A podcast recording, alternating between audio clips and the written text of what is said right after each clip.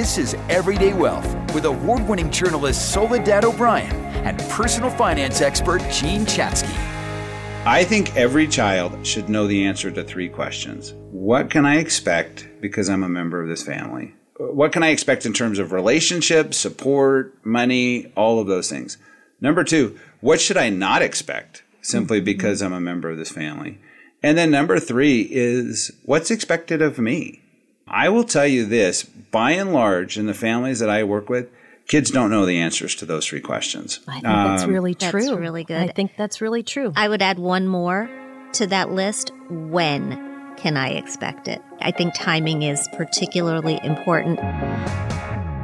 Everyday Wealth with Soledad O'Brien and Jean Chatzky is sponsored by Edelman Financial Engines. To learn more, visit our website, everydaywealth.com.